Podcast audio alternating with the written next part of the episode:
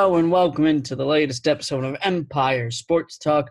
This is Max O'Neill alongside Joe Tedesco.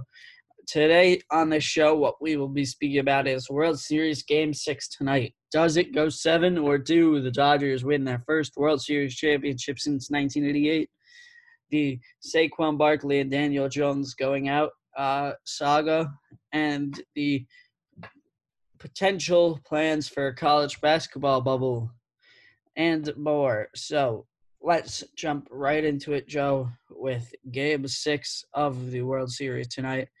Do the Dodgers close it out or do the Rays force a game seven? I think the Dodgers close it out right in this game tonight in game number six. I predicted Dodgers in six to begin with. Um, I think the Dodgers are on a momentum streak. They're riding the momentum, and uh, they're going to take it into tonight, and they're going to win the game without question. Um, I think Clayton Kershaw, uh, if they're up big, will come in, and uh, he's going to shut the door down on these young Rays stars, and I think he's going to win MVP. Um, regardless, let's say if even if they win to Game Seven tomorrow, um, or if they force it to Game Seven, the Rays, I think he's going to win the MVP because of um, you know how good he has been. I think he was on a mission this whole time, you know, to finally covet that championship and finally do well in the postseason and get all the haters out of his head. So I think they're going to win. And um, yeah, Blake Snell, you know, is going, but I think you know, even his ERA is uh, not going to match his Dodgers offense. Everybody's hitting in this offense. And, um, you know, Dodgers just getting key hits at the key moments. You know, they're doing what they got to do. The pitching is is tight right now. You know, they're keeping their uh, they're keeping this Rays lineup. Um, they're, they're shutting them down. So I think at the end of the day, the Dodgers offense is just gonna beat out the uh, Rays' young offense, and they're going to win here in Game Six tonight. And finally, after all these years of coming up short, whether it's running into a cheater or it's running into the Red Sox, whatever the case may be. Yeah, some may say that. I agree, but um, they will finally get the win tonight. I agree. I think that I originally, when we did last week on the podcast, when we predicted the World Series, I said Dodgers in five. Um, that obviously hasn't happened since they are in game six. But um, I think that for the first time since 1988, the Los Angeles Dodgers get it done. I just don't think that the Rays have enough offense to compete. I think they have enough pitching to compete with the Dodgers, but I don't think they have enough offense to compete with the Dodgers. Um, and so, yeah, I'm going to say that the Dodgers win and that the cases continue to go up in the Los Angeles County area because um, I saw an article yesterday, Joe. I don't know if you saw this that apparently the cases are skyrocketing um, in the LA County area because of uh, all of the mass gatherings to celebrate um, the Lakers winning the championship and now the Dodgers making a run to the World Series. Yeah, I I did hear about that. And listen, the bottom line is with these spreads. I mean, unfortunately, you know, we haven't gone through a time where teams have won a championship and people have celebrated uh, together during a pandemic. So people aren't used to it. And, you know, even though the signs are out there to wear a mask and keep your distance from people, it's just not going to happen. There's no way that you're going to tell someone with four, even three beers in them, you know, put on a mask and uh, stay away from people. They're going to do the complete opposite or they're just going to look you in the face and knock you out. it's like it's very hard to tell a person that wants to celebrate to keep social distance and um, you know that's why I think the cases are spiking and that's why I think the cases in the future they're just going to keep on going up or just keep staying the same where it's it's never going to get to zero. or it's never going to get to a very, very low percentage. The only time it's going to get to low is when the vaccine comes out because I because the way that it's been dealt with by the you know people in power in this country has been terrible. Um, I think we can agree on that, and that you know people need to wear masks, and um, but that's a little bit off topic. But yeah, I think that the only way that the numbers will get down is because of a vaccine, and that we are seeing sort of people get frustrated. And it's hard when it's the first time since 1988 that a baseball team has won to tell people that they can't go outside. Yeah. Celebrate with their friends. 1988 was a long time ago. Neither you or I was alive in 1988, Joe. Really? no, that was a long time ago. And you're absolutely right. But listen, Trump has uh, not done the best job. He obviously is like, you know, he's not somebody that um, has handled this pandemic in terms of telling people, you know, to wear a mask or do what you got to do to keep it away. You know, unfortunately for him, he's hasn't done a good job. Even me being a Trump supporter, I don't think he's done a good job. So I, I definitely, I definitely agree with that. And, but at the same time, I don't think it's 100% his fault because um, I know we're getting off topic, but it's not his fault 100% because at the end of the day, it comes down to the person. And the person in this country unfortunately, you know, when it comes down to it, they're just not going to listen. Not a lot of people have listened. But you can say, you know, um, you put a mask mandate in in effect that oh, if you're in a store without wearing a mask, you're fined fifteen dollars, twenty dollars, thirty dollars, whatever it is, by the you know local sheriff's department if they catch you walking around the streets or whatever without a mask. Mm, that'll be very, very hard to do. I think it's just so hard to maintain. I'm telling you, it's just so widely spread and it's very contagious. And it's like, at the end of the day, people are not used to this. This hasn't happened in anybody's lifetime. The last time this happened, everybody, from what I know, either they're on their deathbed, unfortunately, or they are dead. It's something that people aren't used to. And people are celebrating in LA, like I said before, because of the Lakers. And um, at the end of the day, it's just hard to tell them after they were used to celebrating, you know, 10 years ago, even going back 20 in the streets and not, you know, wearing a mask. It's very hard. It's very hard to celebrate saying, yeah, well, there are some precautions. We got to wear a mask and you got to stay away from each other. It's like impossible. I don't know. Um, and so let's get back into it though. And so, why do you think it's the case, Joe, that in the first four innings of games this season, Blake Snell has a 1.54 ERA, and then in um, after the fourth inning, he has an ERA over 12? I think I don't know, he just wears down. I mean, that's what it looks like to me. He's really I guess when it comes down to it, he can't finish. Just can't finish. I mean, uh, after four innings, you still got to go out there and pitch at least a fifth inning. I know starters today aren't built like they were I guess back in the day where they go like seven, eight full game. But at the end of the day, I would say a pitcher today it should be able to at least pitch five solid innings.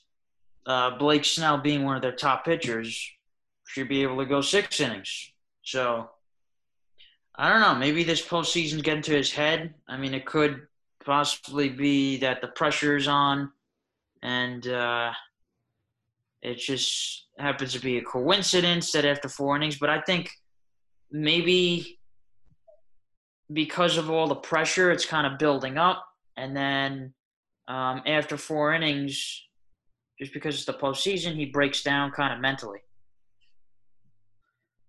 I think um, he is one of the pitchers that has sort of been uh, I don't want to say like a vict. He has struggled. I think you can sort of attribute his struggles to the fact that there hasn't been a ton of days off. He's had to pitch a lot. You know, in this postseason, he's pitched um 23.4 innings this postseason. He's pitched already. So I think his arm is just tired after a while. You know, I think he's just getting worn down, and I. Mm-hmm. And I think if you're the Rays, you have to just kind of keep it a one-run game or a zero-zero game until, um, and if you can even get a run or two off Kershaw early, I think you have a great chance to send this to Game Seven once it gets into the bullpen because the Rays have one of the best bullpens, if not the best bullpen in all of Major League Baseball. Yeah, but I think, like I said before, I mean, the postseason shows where real winners are and where they aren't. Maybe Blake Snell just isn't because at the end of the day, you got to be able to pitch for a starter at least five solid innings, even going six. So, you know, Kevin Cash has to do a good job in thinking to himself, well, hey, this guy, you know, his ERA in the later innings or the middle innings, whatever you want to say, is not good. Well, let's get the bullpen going. This is going to be a game where Blake Snell only pitches the first three innings. Yeah. So I mean, you got to strategize. We'll see what happens. I think we both agree here that the Dodgers close it out tonight. Um, and so moving on here, uh, I'm curious to see what you have to say about this, Joe. So on Friday nights, after they lost uh, by one to the Eagles on Thursday, on Friday night, so that's you know just a few days ago, Saquon Barkley and Daniel Jones went out to a bar in Hoboken, New Jersey, together, um, and have or and they weren't wearing masks and socially distancing, which drew up a lot of controversy. Um, and so Joe Judge today, the head coach of the New York Football Giants, said that it would be dealt with internally. What do you think should happen to them for not wearing masks and social distancing? I don't think anything should happen. I think that they should be reprimanded, just saying, "Hey, uh, guys, you know we're, um, you know what we're dealing with in terms of the league. The league is going to be after us, and um, they're going to possibly fine you guys. So, uh, from a coaching standpoint to you guys, I'm just trying to look out for you and um, just be careful when you go out like this because you know people are going to be taking pictures of you because you're very famous. So, you know, maybe now is not the right time. But at the end of the day, I don't think they should be reprimanded by the team if the league reprimands him, so be it. I mean, they could do what they want, but um, I think that it could be a potential fine, maybe for Daniel Jones because he's playing. Uh, Saquon, I don't know, but at the end of the day, I guess I wouldn't be surprised if the NFL fines both of these guys. Um, but I also wouldn't be surprised if Joe Judge and the Giants, you know, don't suspend them or don't sit them out for a game. I think Daniel Jones um, is the key to their offense right now, even though, you know, he throws his interceptions here and there. Um, but he is a young quarterback, as we know, still, you know, making, uh, getting his feet wet in the NFL. So he's got to he's got to continue to play. I'm not a fan um, of Daniel Jones personally. And then we'll go from there. Yeah, not a lot of people are. I mean, right now he's not performing at a high level.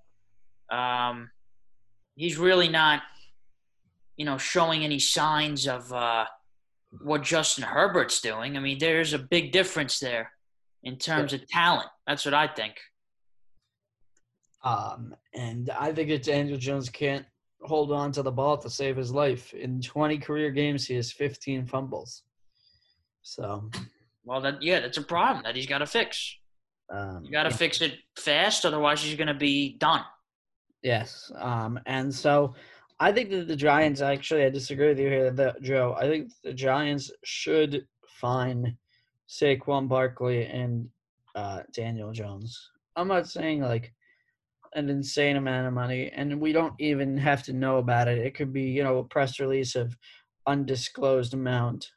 Um, maybe, you know, 1500 2500 something like that, because of, you know, the impact that it could have in the locker room. Because if Daniel Jones or Saquon Barkley get COVID, the way that we know that the disease can progress and the way that it has progressed in sports – is you know that Daniel Jones sits next to you know whoever is next sits next to you know um you know um Cody Core and Cody Core gets it and he sits next to you know whoever and they get it and Golden Tate you know et cetera et cetera and before you know it you have a you know completely you have a lot of you know five six seven players on the Giants getting it it could happen, but knowing the Giants' situation of them having to find out whether Daniel Jones is the answer by him playing a full season, and I guess in their eyes, he has to play a full season to see if he really is the answer. Um, they, you know, I, I kind of agree where you say fine, but um, in terms of like a suspension I don't think they will do that. I guess I guess if you look at it from that way, where if they find them a minimum amount of money and it's you know disclosed or whatever, it could possibly turn out to be that way. Uh, but the NFL, I wouldn't be surprised more if they if they actually find them compared to just the Giants franchise. Because, obviously, I mean, I think this is a pretty obvious statement here, Joe. This is a non-story if we're not in COVID times because they lost on Thursday and now they don't play again until Monday. And so who cares if they go out on a Friday night when they don't play again, you know, till almost till, you know, a full over a full week later. You know. Um but I think the fact that they didn't wear masks and socially distance and what that could mean for the Giants moving forward makes this a story. Yeah, it does for sure. I mean, if this was not COVID, then exactly nobody cares. But going back to my other point from before, it's so hard to keep younger people from just going out in general or you know having mass gatherings. It's it's ridiculously hard to drill it in their head over and over and over and they still do it it just shows that they don't even care. And they got to be more aware for sure though. I mean they got to be more aware of the situation. So yeah. i think they were wrong. I agree. I mean if you're gonna do something like that why don't you just have it like at somebody's house and not out where people could take pictures of you I don't think that's the answer. I don't think is the answer is, oh, be more secretive next time. Because even if let's just say for the sake of argument, Joe, that you and I are hanging out together right now doing this podcast, which we're not. For those of you wondering, we are in our separate houses, um, and you know there was sixty people with us or whatever. Like it would be, you know, maybe in a bar. Um, I can easily be like, "Yo, Joe, let's get a picture together, woo," and post it on Instagram or, you know, Snapchat or whatever, and somebody could screenshot it and be like, you know, tell my employer, "Oh, he's you know partying with all these people." I don't think the answer is be more secretive about it. I think the answer is wear a goddamn mask. Yeah, but Max, you can't. You're not gonna tell a person that is gonna go out. Just don't go out. Then it's not wear a mask. Just don't go out. You're not gonna tell a 22 year old, 23 year old at a bar to wear a mask. I've been to plenty of bars over the last few weeks once bars have re, you know reopened, and I've sat outside and while I'm eating and drinking. I haven't worn a mask, but when I'm not, you know, when I'm walking into the bar to go to the bathroom or to go, you know, do whatever, I wear a mask and I follow all the, you know, socially social distancing guidelines. It's 8 o'clock. Thank you, Joe's computer. No problem. yeah, you're supposed to wear a mask when you want to wear a mask, of course. But if that bar that they were at, you know, clearly at that time, nobody cared about wearing a mask. So they said, you know what? If no one's enforcing it, we're not going to do it. But I think it's different though. do it. I think it's different though, and here was where I think we can disagree a little bit. Is that they have more um, responsibility than you or I have. If you or I get COVID, obviously, God forbid, knock on wood, you know the whole thing. Um, you know, and we have to miss a week of work.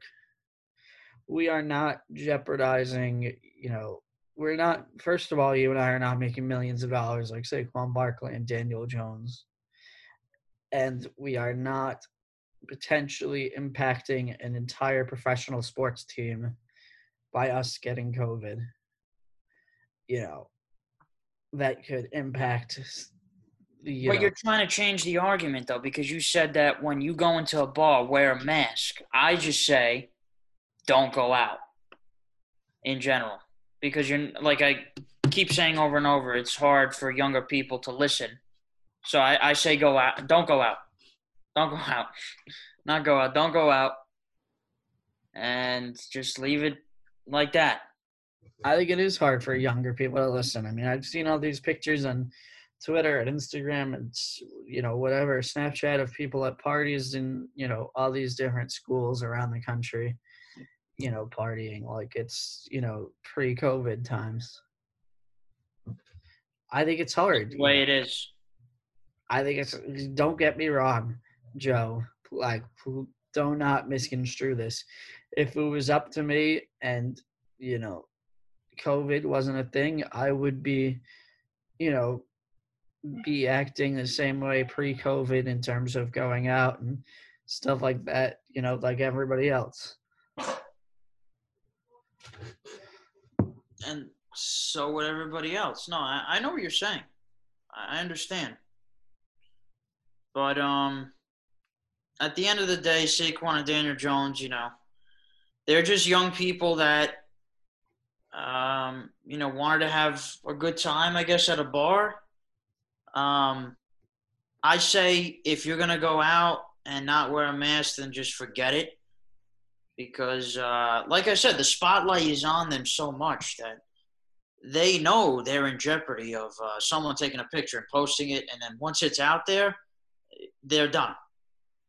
They posed for pictures with peop with the guy. It's not like it was some guy standing in the corner, you know, being all secretive. They've got a, you know, they posed for a picture with this guy. They posted it on Instagram. Some DJ that they must be friends with. DJ Khaled. No, I forgot his, what the guy's name was, but it was not DJ Khaled. I would remember that. Okay. I mean, listen, eh, I they just don't care. I guess they really don't. They, they want to do what they want, and you have to remember some of these players. You know, they have big heads, and they think, "Oh, well, you know, I'm Saquon. I can get away with this." So that's probably what they were thinking, and they said to themselves too, "Oh, you know, they're gonna find me whatever amount of money, that's pocket change. I'll spend that right now. Yes, Drinks on the house. I So mean, that- you know, they they both have really big contracts, as you're saying. You know, Saquon's contract is, um, let's see, Saquon, I know, is getting thirty million, is he getting thirty this year? not per year. I think he's getting thirty-two in his total from his rookie deal to whenever that rookie deal contract is up. Yeah, he signed a uh, four-year, thirty-one point one nine, with a twenty with twenty uh, bonus with a twenty million bonus, and all of it's guaranteed. So it's seven per year. So I think it's interesting. Mhm. Um, and moving on here to uh, the NCAA and what they're going to do about college basketball. So, for those of you that don't know, um, a story came out that they were going to, that they were ESPN and college basketball was trying to do a uh, bubble tournament in Orlando at E ESPN Wide World of Sports, where the NBA um, had their playoffs this year, but according to the Athletic, those plans have been scrapped due to quote ongoing differences between the netmark, excuse me, the network and the participating schools regarding health and safety protocols required for participation. Um, and those tournaments were going to be the Champions Classic, the Charleston Classic, the Myrtle Beach Invitational, the NIT season tip off, the Wooden Legacy, the Orlando Invitational, the Jimmy V Classic, and the Diamond Head Classic. Um, so some huge names that were going to participate in that. Joe, what do you, if you are, you know, the king of college basketball right now, and what you say goes, how are you getting college basketball off the ground this year? I think I'm just having no fans to begin with at their stadiums, and um, having a bubble I think would be a good idea for the tournament.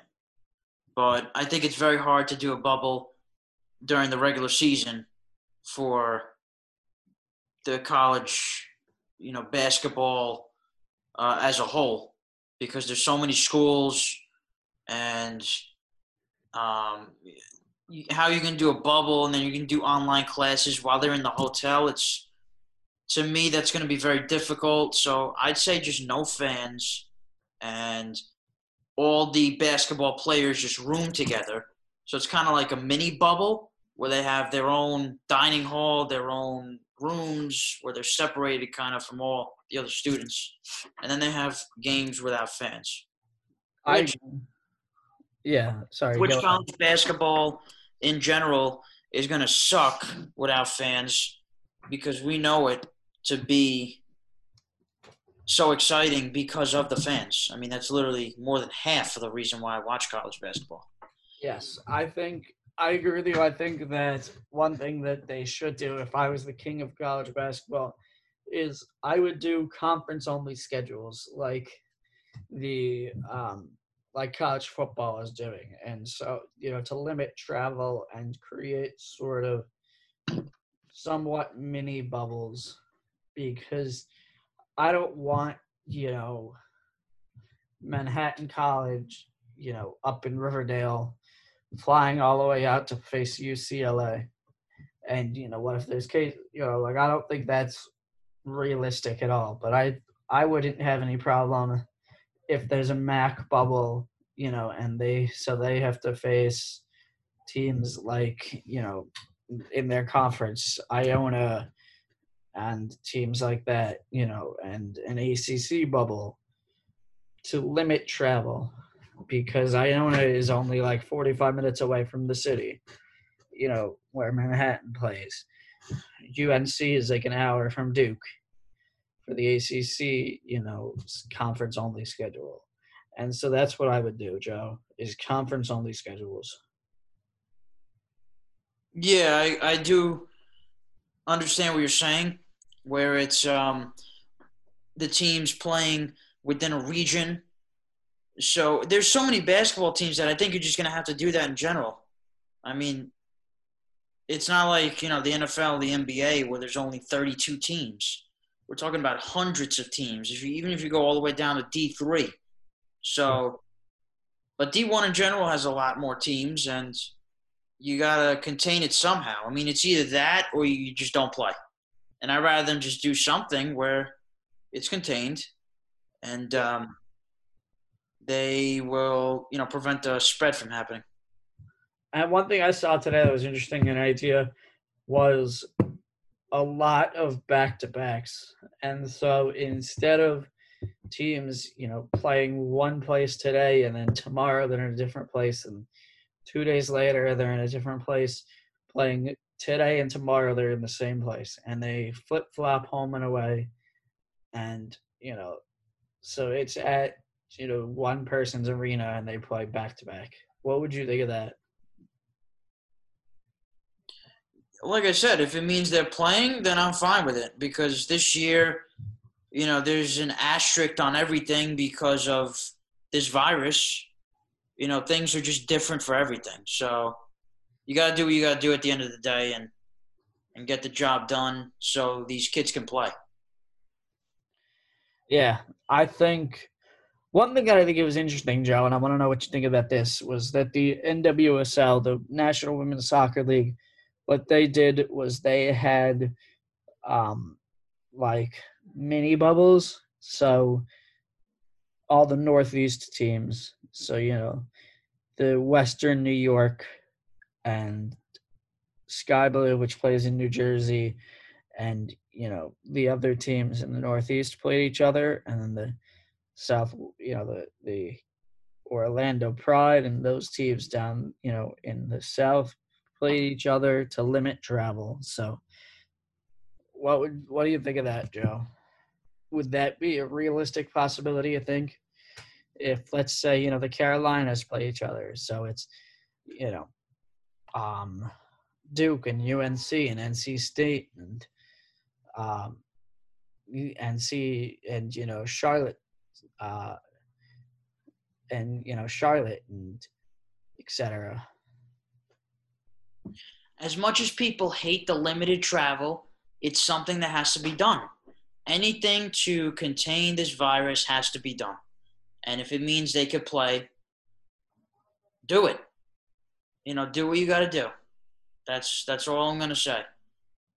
And it's gonna be hard for uh, some students, especially in college, from you know inviting a friend over or whatever the case may be you know, to to limit that, because especially if they're on campus, which I think most of them will. I mean, if they're not on campus, they'll stay outside a hotel near the campus to get to the court or the stadium, whatever the team, whatever the school has.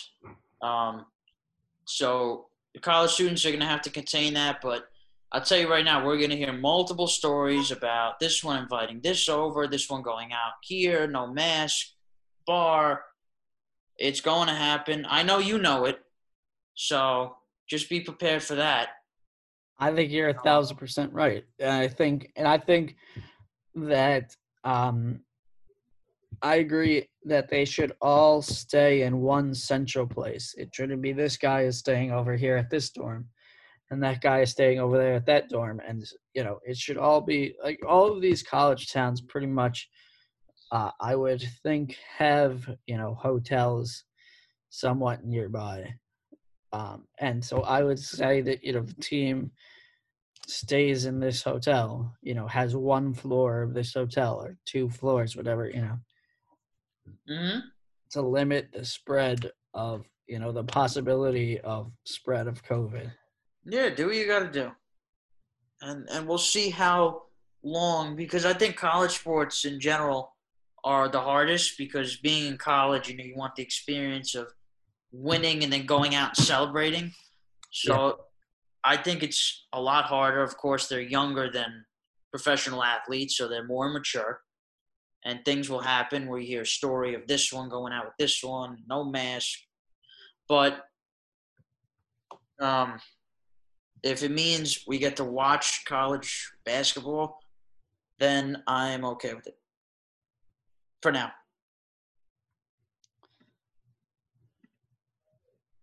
Wow, Rosarena hit another home run. He is unbelievable, man. He might be the one of the best players in baseball, right? I think he might be the best player in baseball. The way he's playing, it's unbelievable how he's a rookie and he's doing what he's doing in the postseason. You know what's crazy? He could win. He could technically win the World Series MVP, and um, They lose no, and win Rookie of the Year next year. because he got called up late, right? Yeah, he didn't play enough games this season to lose rookie status. Wow. It's amazing. The young talent that's coming up is so much better than the young talent that came up even 10 years ago. I mean, we're seeing, we're not just seeing one Bryce Harper come up, we're seeing multiple. I think this is. I think if you're not a baseball fan right now, this is the perfect time to jump into it because every single team has really good young superstars. You know, That hit home runs. The Yankees have you know Gleyber, um, and Judge. You know, the Rays have Arozarena. The you know Mets have Degrom and Pete Alonso. You know the Dodgers have Betts and Bellinger and you know et cetera. Every single team. hmm Um, and so, to our listeners, if you're not a baseball fan, I highly recommend getting into it because you could watch, you could pick a favorite team and watch their young players play for the next 10 plus years, potentially. Potentially. Exactly. Um, and so moving on here, so Danny Green of the reigning Los Angeles, excuse me, reigning champion Los Angeles Lakers said that due to the shortened off season with the season scheduled to get underway on um, December 22nd, there's going to be a lot of players resting with you know rest nights which every year is pretty is like a controversial story. Um do you think that players you know should rest because of the off the shortened off season and would you rest because of the shortened off season I think that December 22nd is enough rest for them. And if they want to take maybe some games off during the season, then let it be. But if it's multiple games down the road, I don't think that uh, that should be an excuse because they had a rest for COVID for a long period of time. So that was almost like an off season essentially for them. but then they I had see. to sorry go ahead No, it's okay. So I just want to say I see that that being a rest time for them um, kind of makes up for what's happening now. I think the people that I don't, that I don't think should rest are the people like, you know, the New York Knicks and other teams that didn't make the bubble because you've been resting since mid March. Yeah, that's nine months. Um, That's ridiculous. that that- for sure. I think you know if you're LeBron James and you're 37 years old or whatever, and you just carried a team to the championship, you know, um, I think I don't blame you for taking a few days off every once in a while. You know, taking a game or two off every once in a while to help refresh your body because you didn't get the you know three months of recovery. I think a lot of athletes um, spend the first like two three weeks of an off season maybe a month of an off season like not doing anything just like hanging out and maybe you know going for runs or whatever but like not doing a ton of like exercise and then the like second and third month of the off season is when they like start to kick it back into high gear but then they like just get away from the sport entirely for the first like month and just let the mind like hang out hmm and so you're not going to have that now you're not going to have that time to lounge around and just do cardio or whatever. You know what I mean? Yeah. So at the end of the day, I think that uh, if the players from teams that went deep into the playoffs, like the Lakers, want to take some more rest days than normal, then that's fine. But um, if the New York Knicks complain about that, uh, which I don't know, maybe because of the Knicks, they'll find a way to complain. they should be banned from the league. Yeah. I think that the teams that didn't make the bubble have no excuse, really. Except for the normal 82 game season, blah, blah, blah. But this is only a 72 game season. Um, so I don't really have, I don't think they should really complain, the teams that didn't make the bubble, because they've had off since mid March. I agree. We will be doing the NFL power rankings again. We started that last week and we're going to do it again today. So, Joe, who is your number one team in the NFL? Number one team in the NFL, I'm going to go with the undefeated Pittsburgh Steelers. They are on a roll. Big Ben is throwing the ball like no other, but the main thing is that defense is absolutely remarkable. I mean, 6 and 0. Um, you know, they were able to stop the beast, Derrick Henry, or King Henry, you know, whatever nickname you want to call him. He is an absolute beast. They were able to contain him and Ryan Tannehill, who's having a spectacular season. Uh, that defense is young. They are fast. They attack on the run game, and they get after the quarterback.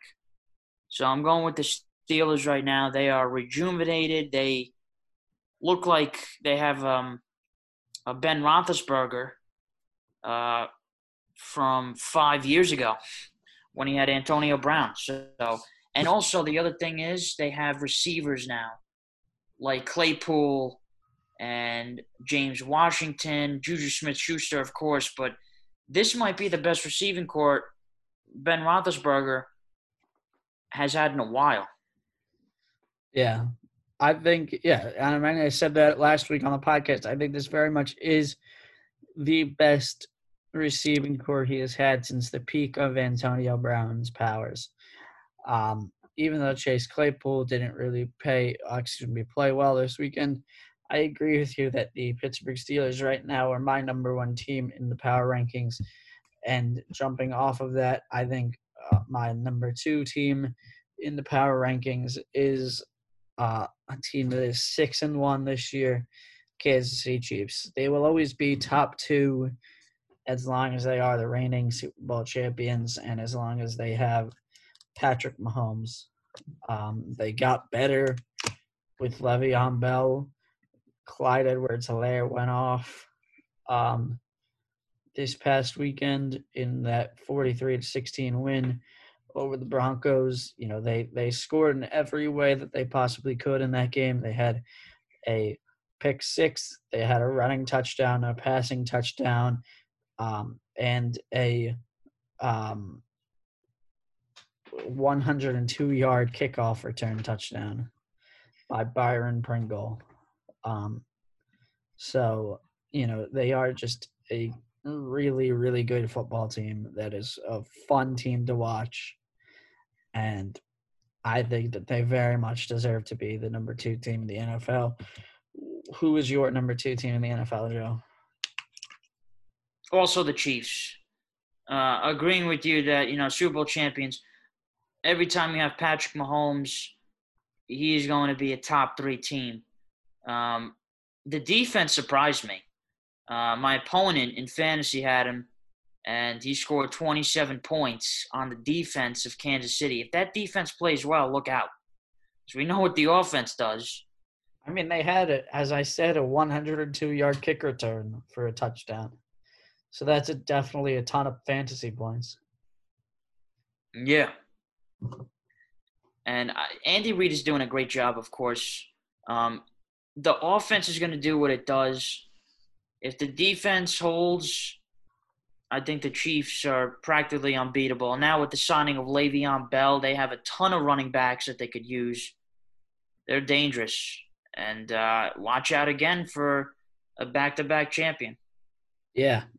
Um, and I think so. And so I think, yes, I agree that they 1000% could easily go back to the Super Bowl. I think, I don't even really think that the Steelers, even though I put them ahead of the Chiefs because they are the only, the last remaining undefeated team in the NFL, I don't think that the Steelers could beat the Chiefs in the playoffs.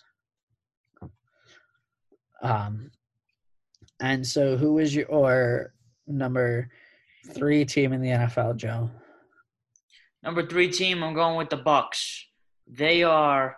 That's interesting. I, I think they are by far um, better than the Packers. They have a great defense, and anytime you have Tom Brady on your team, it turns the team upside down. And right now, with the addition of Antonio Brown, they have so many weapons for him to throw to. And we're finding out right now that, you know, little by little, Tom Brady wasn't the problem, and he clearly wasn't the problem in uh, New England. He just didn't have enough weapons. And now, at his age, he needed a team where they have a lot of star power on the offense, wide receiver position specifically. They got a good couple of running backs, um, a good head coach, and they are, I think, the best team in the NFC, and then put them at number three. Uh, I disagree with you there. I think that's an interesting choice, but I think my number three team in the National Football League right now is the Green Bay Packers. They beat on Sunday, they beat the Texans 35 20. Um, and Aaron Rodgers went off. I mean, 283 yards, four touchdowns. He just went fully beast mode. Um, and so I think that they are the third best team in the NFL behind the Steelers and the Chiefs. They have coming up this week, this weekend, the they have the um, Vikings, so that should be a pretty easy win for them too.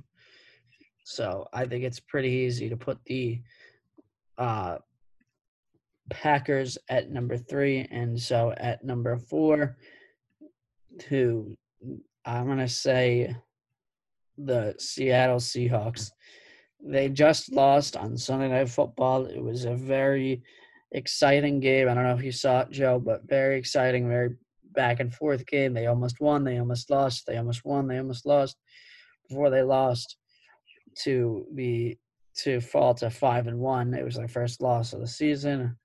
But I'm not to take that away from them too much because it was a hard fought game. And I think, and they have the 49ers coming up who are playing very well recently. Um, a few wins in a row, four and three.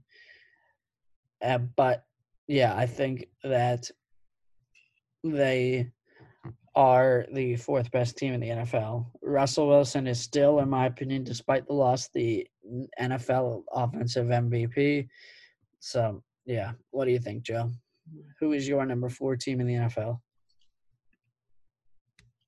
I'm going to go with the Packers. Um, Aaron Rodgers is back. He has a rolling offense. Uh, the only worry that I have with them is not their defense, but it's when they're down big are they able to come back? Um, you know, we saw the Packers a couple of weeks ago. They were down big, and you know, it kind of looked like the team just deflates after being down by a lot. Um, but you know, with Aaron Jones as your running back, he is a beast, running the ball and catching the ball from Rodgers. Uh, you know, he's got a ton of weapons. The chemistry between him and the head coach are working, and their defense is great. So, as long as they could get out to an early start, early lead, the Packers are the top team in the NFL, and they can compete with uh, a team like the Chiefs, in my opinion, because of Rodgers' experience. I think that would be an amazing Super Bowl. I agree. Yeah, I think that would... if he was there and uh, they get out to an early start, look out. They can even beat the Chiefs if they really wanted to. That's how good they are. I think that's interesting. Um, I think, or and so I would love to see Aaron Rodgers battling Patrick Mahomes in the Super Bowl. I think that would be so much fun. Um, and so my number five team in the National Football League is the five and one Baltimore Ravens. They just signed Dez Bryant. Um, so we'll see if he can stay healthy. They barely beat the Eagles this past weekend, but they are on a three game winning streak. Their only loss coming in a blowout fashion to the Chiefs. Um, they're very quietly, I think, being one of the they're very quietly one of the best teams in the NFL. I like nobody's really talking about them. They haven't, you know, played tremendously well. You know, they only won by two over the Eagles, but Lamar still has a thousand one hundred thirty-five passing yards, three hundred forty-six rushing yards. Marcus Peters on the defensive end has two interceptions. You know, Hollywood Brown is playing well with 367 yards. Mark Andrews has five touchdowns. Like they are very. I think nobody is really talking about them as a legitimate Super Bowl contender, and I think that's disgraceful to them. You know, I think that's disrespectful. Excuse me, to the Baltimore Ravens. Yeah, at the end of the day, um, you know, the Ravens had a chance last year to make a big run in the playoffs, but I think being oh. Lamar's first year, um, they, you know, just kind of felt the pressure and uh, ran into a team with more momentum. But we know the capability of Lamar Jackson. This is Michael Vick 2.0. When he gets going, that whole offense is going, and the team just starts to, you know, pile up like a snowball. Yes. So I do agree with you. I think the Ravens are the um the number actually no, let's let's rewind. I'm sorry. Oh Max, that's an interesting take there. Um hey listen, you can't go wrong with the Ravens in your top five, but with the way they played against a tough Seattle team um, at home the Arizona Cardinals, I think, deserve to be on this top five. Kyler Murray's legit. Yeah. Um, their head coach is doing a great, great job. I think, you know, this team, with the addition of DeAndre Hopkins, I think they're a real legit competitor. Kyler Murray is that good. He is a superstar in the making. And, you know, a couple of years ago, Josh Rosen was there as a quarterback. The GM said, you know what, this is not going to work. They went after Kyler Murray, even though they thought they had a future quarterback. And they turned out to be right because in year two, right now, Kyler Murray is rolling. And he is on fire right now. Cardinals at five and two, they making a lot of noise on my number five team. Yeah, I think they are interesting. I think they are a very well coached team. They're firing at all cylinders. They obviously won that trade um, when they traded for DeAndre Hopkins. Um, and so I think it's a legitimate team, but I think the Ravens are a better football team right now than the um, Arizona Cardinals. So that wraps up our podcast here on the 27th of October, heading into November. Uh, a week from today is election day. Might have a new president, or Trump might get reelected. We don't know. But on our next pod, um, you know, we will find out. And by that time, um, Max O'Neill will have moved in to Colorado for his new sports job. Um, as a sports reporter. Uh, we wish you the best of luck, Max. Um, you know, you going out there to Colorado is going to be something special. I think you do great. And uh, NYC will definitely miss you. Thank you, buddy. And uh, Joe, you uh, got a promotion at work today, so we'll see if we know the next president. But yeah, you got a promotion at work today or earlier this week. Um, so congratulations on that one. Uh, very Thank well, Appreciate it. well deserved, buddy. Um, so this was a fun podcast. Thank you to everybody for tuning in, and we will, yeah, we'll definitely. I think next week, if we do know the president by the time we record next week, we will talk about that because I think that does intercede with sports a little bit. Um, and so, yeah, we'll talk about that um, through a COVID lens, especially. Um, and so, thank you for joining us here. This has been Max O'Neill alongside Joe Tedesco. See you next time. Max, see you next time from Colorado. Yep. Thank you, everybody.